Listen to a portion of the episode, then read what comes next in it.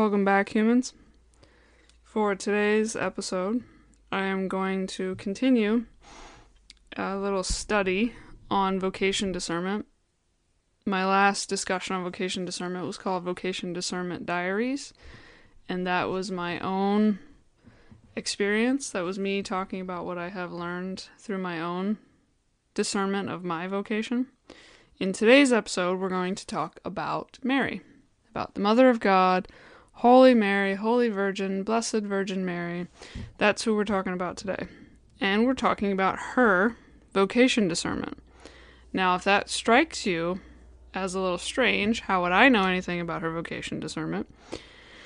Just set that aside, I ask you, and listen. We are going to focus on two books. One of them is the Gospel of Luke, the announcement of the birth of Jesus, or the Annunciation. And the other is a book called The Life of the Blessed Virgin Mary. And it is a collection of visions by Anne Catherine Emmerich. She was a mystic and visionary. She had all these visions uh, explaining different parts of Mary's life to her. And they are compiled in this book that was published by St. Benedict Press Classics. So I'm going to begin with that book, The Life of the Blessed Virgin Mary, and I'm going to read a little section to you that explains St. Joachim and Anne, Mary's parents, and the first child they had before they had Mary. It reads like this The first child born to Anna in her father's house was a daughter but she was not the child of promise. The signs, which had been predicted, were not present at her birth, which was attended by some trouble. I saw that Anna, when with child, was distressed about her servants. One of her maidservants had been led astray by a relation of Joachim. Anna, in great dismay at this infringement of the strict discipline of her house, reproached her somewhat severely for her fault. And the maid servant took her misfortune so to heart that she was delivered prematurely of a stillborn child. Anna was inconsolable over this, fearing that it was her fault, with the result that her child was also born too soon. Her daughter, however, did not die. Since this child had not the signs of the promise and was born too early, Anna looked upon this as a punishment of God, and was greatly distressed at what she believed to be her own sin. She had, however, great joy in her newborn little daughter, who was called Maria. She was a dear, good, gentle child, and I always saw her growing up rather strong and fat. Her parents were fond of her, but they felt some uneasiness and distress because they realized that she was not the expected holy fruit of their union. They therefore did penance and lived in continence for a long time. Afterwards Anna remained barren, which she looked upon as the result of her having sinned and so redoubled all her good works. I saw her often by herself in earnest prayer. I saw, too, how they often lived apart from each other, gave alms, and sent sacrifices to the temple. So I'm going to pause there and explain a little things, unpack this a little bit. So Anna is Mary's mother, and she is pregnant at the same time as one of her maidservants. And the maidservant is led astray she tells us. We don't know what she did, but apparently Anna's not happy with what she did. And so she punishes her for it. It says she uh, reproached her somewhat severely. And because the maidservant is then so distressed about this, she gives birth too early, but the child dies. Or, and the child dies. And so Anna then feels guilty about this. She feels responsible. She feels like if I hadn't been so harsh toward her, then maybe she wouldn't have had a stillborn child. And so then Anna is so stressed out about this and ends up having the child she's pregnant with born too early as well. But her child, named Maria, doesn't die. However, they had been expecting a child that was uh, the promise, the child of the promise, and certain signs would come with this child's birth, and They don't see that with this one, so they say, okay, she's not the child we had been expecting or had been promised to us. So then they start to believe that God is punishing them. They didn't get the child they were promised. Anna feels guilty about being harsh toward her maidservant. So there's a lot of stress going on. So then they start praying. They start offering sacrifices. And Anna ends up not being able to conceive again. She's, quote, barren. She's infertile. She doesn't have another child. And this just furthers the distress. So, to continue reading, Anna and Joachim had lived with Anna's father, Eliud, for some seven years, as I could see by the age of their first child. When they decided to separate from their parents and settle in a house with land in the neighborhood of Nazareth that had come to them from Joachim's parents. So they're moving. There they intended in seclusion to begin their married life anew, and to bring down God's blessing on their union by a way of life more pleasing to him. I saw this decision being taken in being taken in the family, and I saw Anna's parents making the arrangements for their children's new home.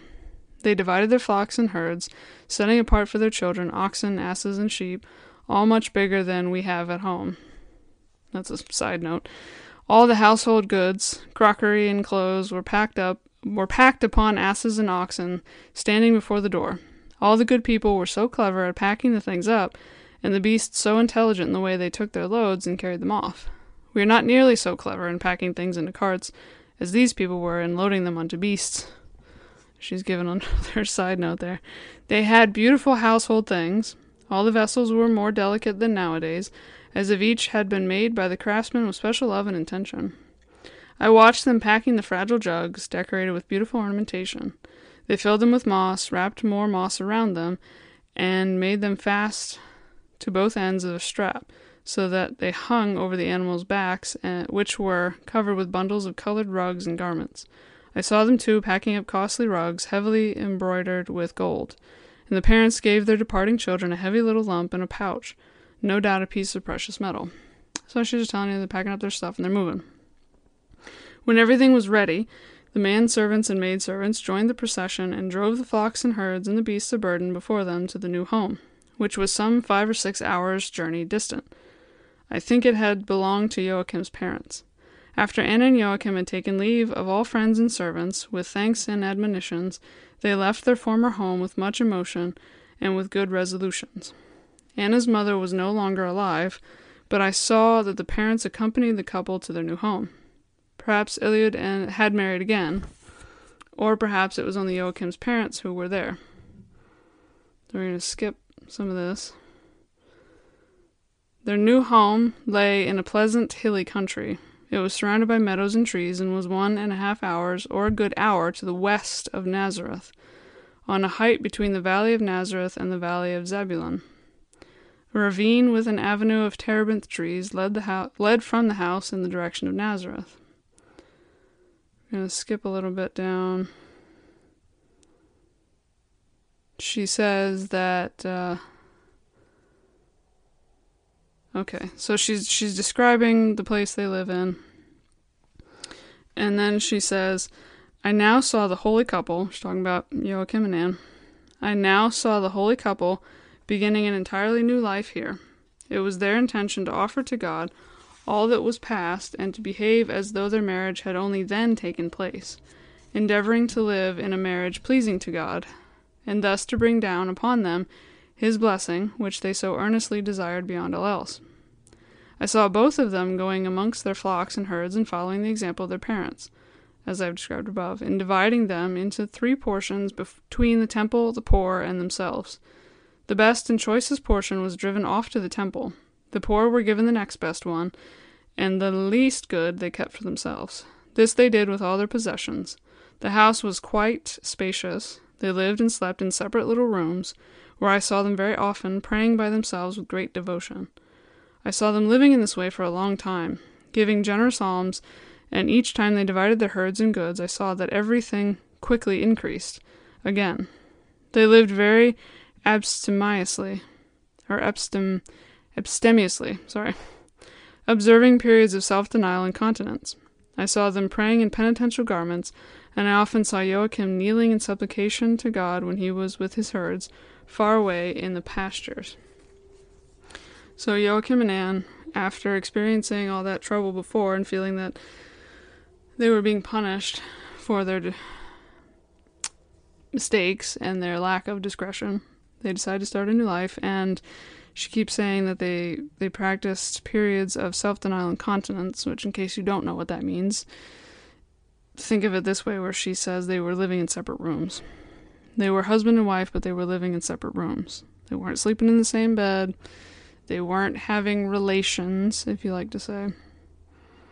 They were doing all of this as a penance because they felt that they had offended god.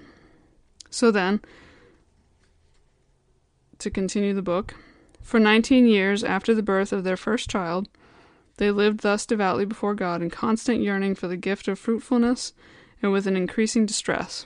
So 19 years goes by, and they keep asking for another child. 19 years they asked for the child. In supplication, making sacrifices, earnest prayer, strong desire, for a whole 19 years. And then finally, Anne is pregnant again with another child who they also marry, or who they also name Mary. And there's a section in the book that's about the conception of the Blessed Virgin.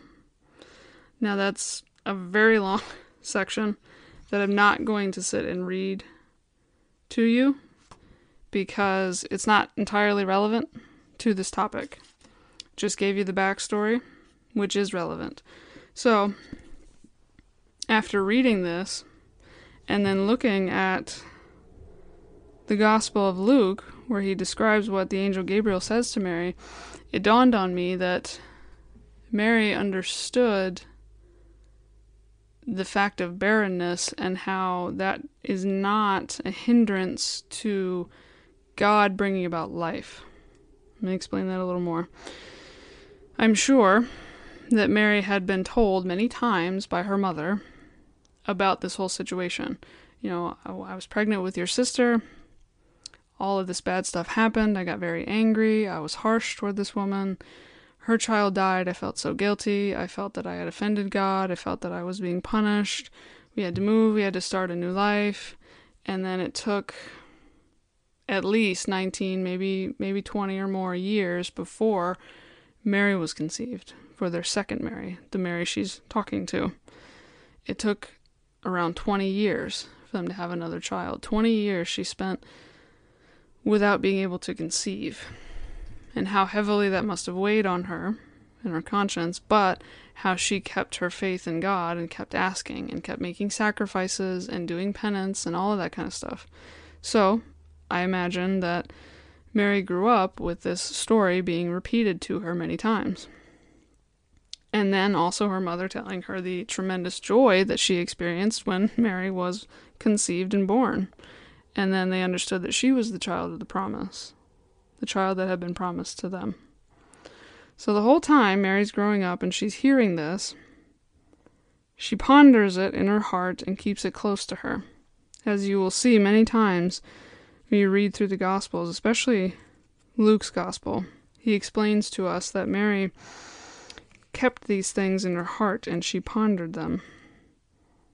All the events that happened in Jesus' life, all the events that happened before he was born. It's constantly repeated to us that Mary kept these things in her heart and pondered them.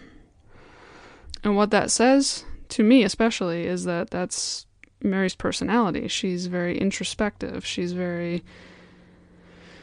I don't know if you want to say introverted. She may have been. I think introspective is a better one. She just.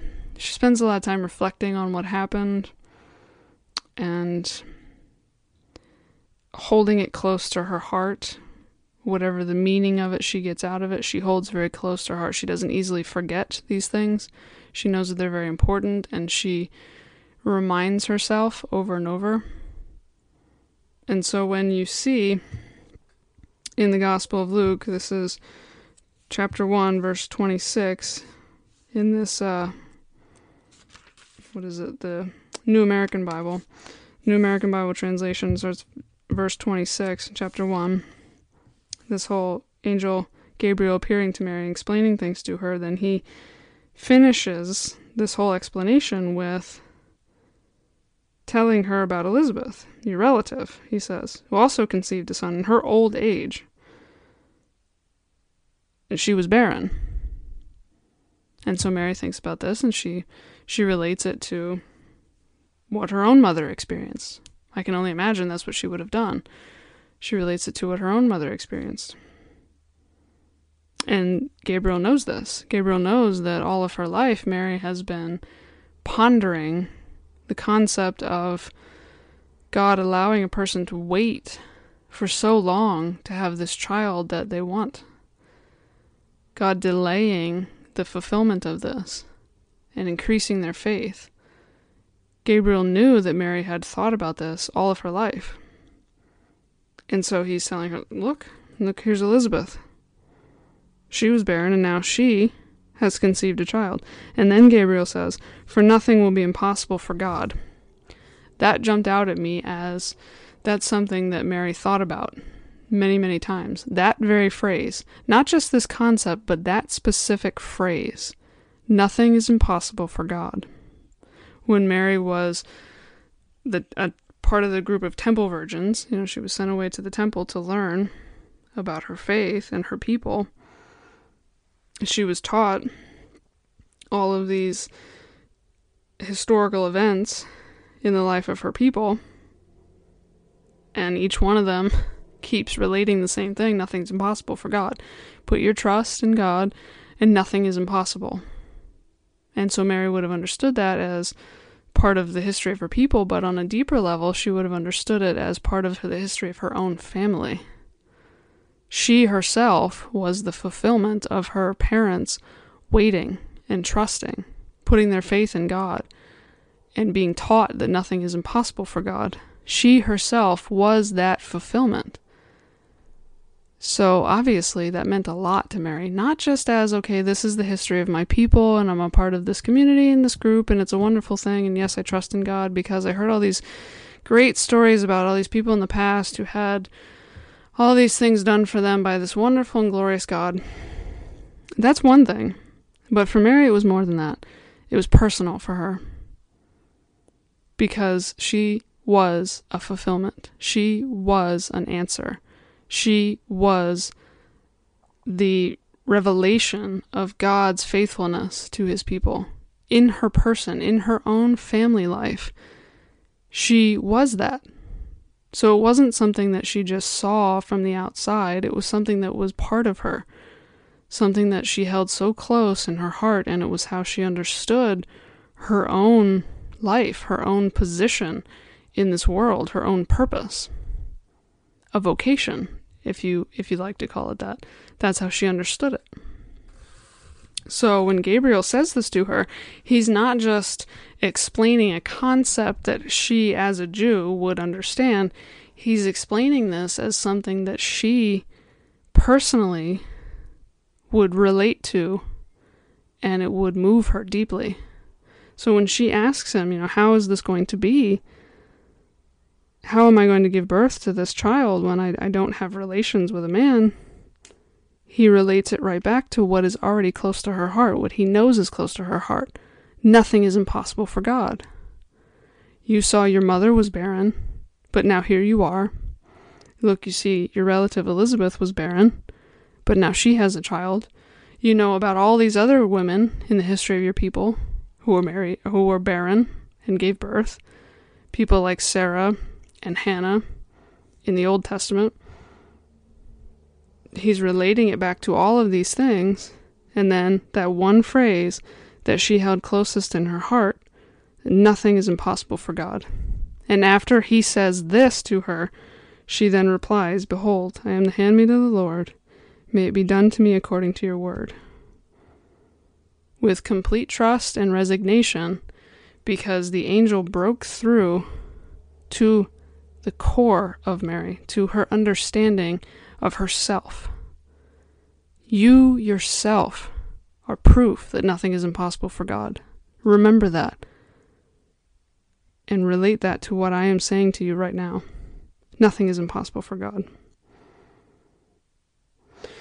So, after all of this, after thinking through all of this, I realized that that was Mary's own discernment.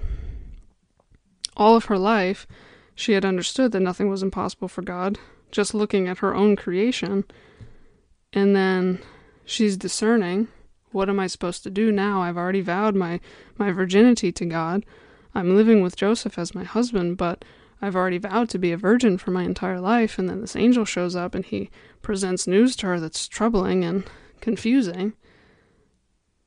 But then he helps her to discern by striking right to the core of who she is, of her own understanding of who she is as a person.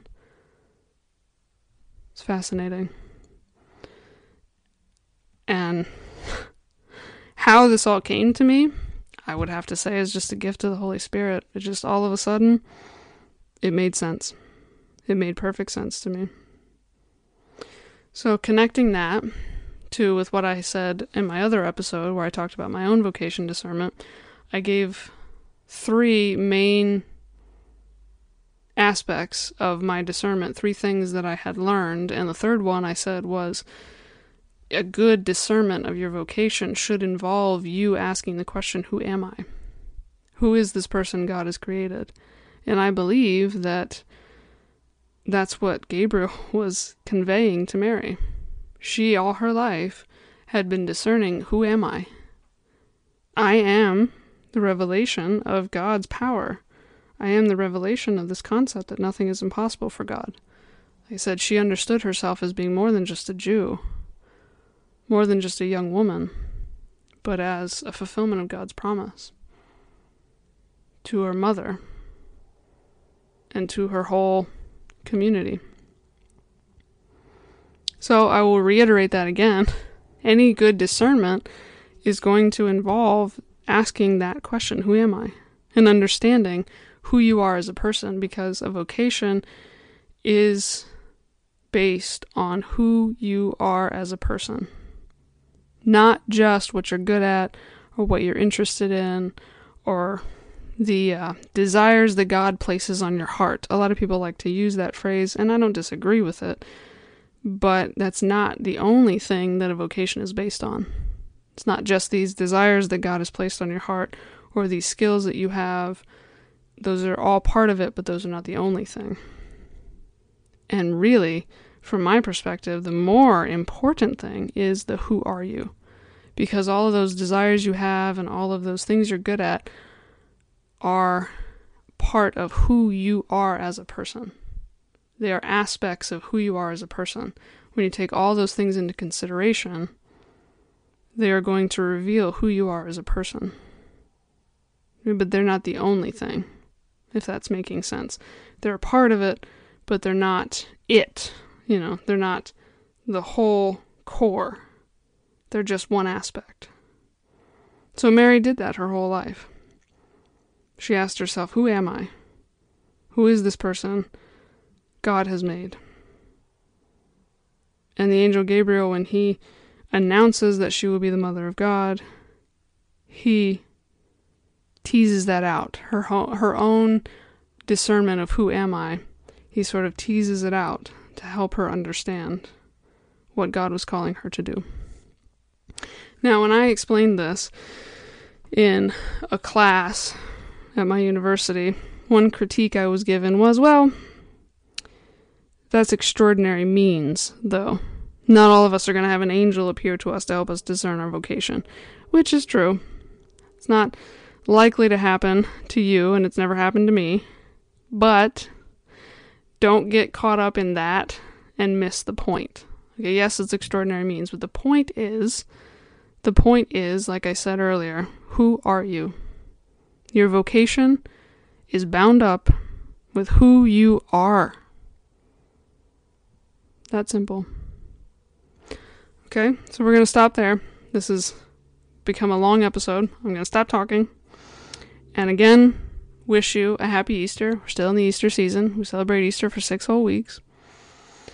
And I pray that Our Lady, our Mother, Blessed Virgin Mary, pray for you and help you to discern who you are, who this person is who God created, and what your vocation is. Have a wonderful day.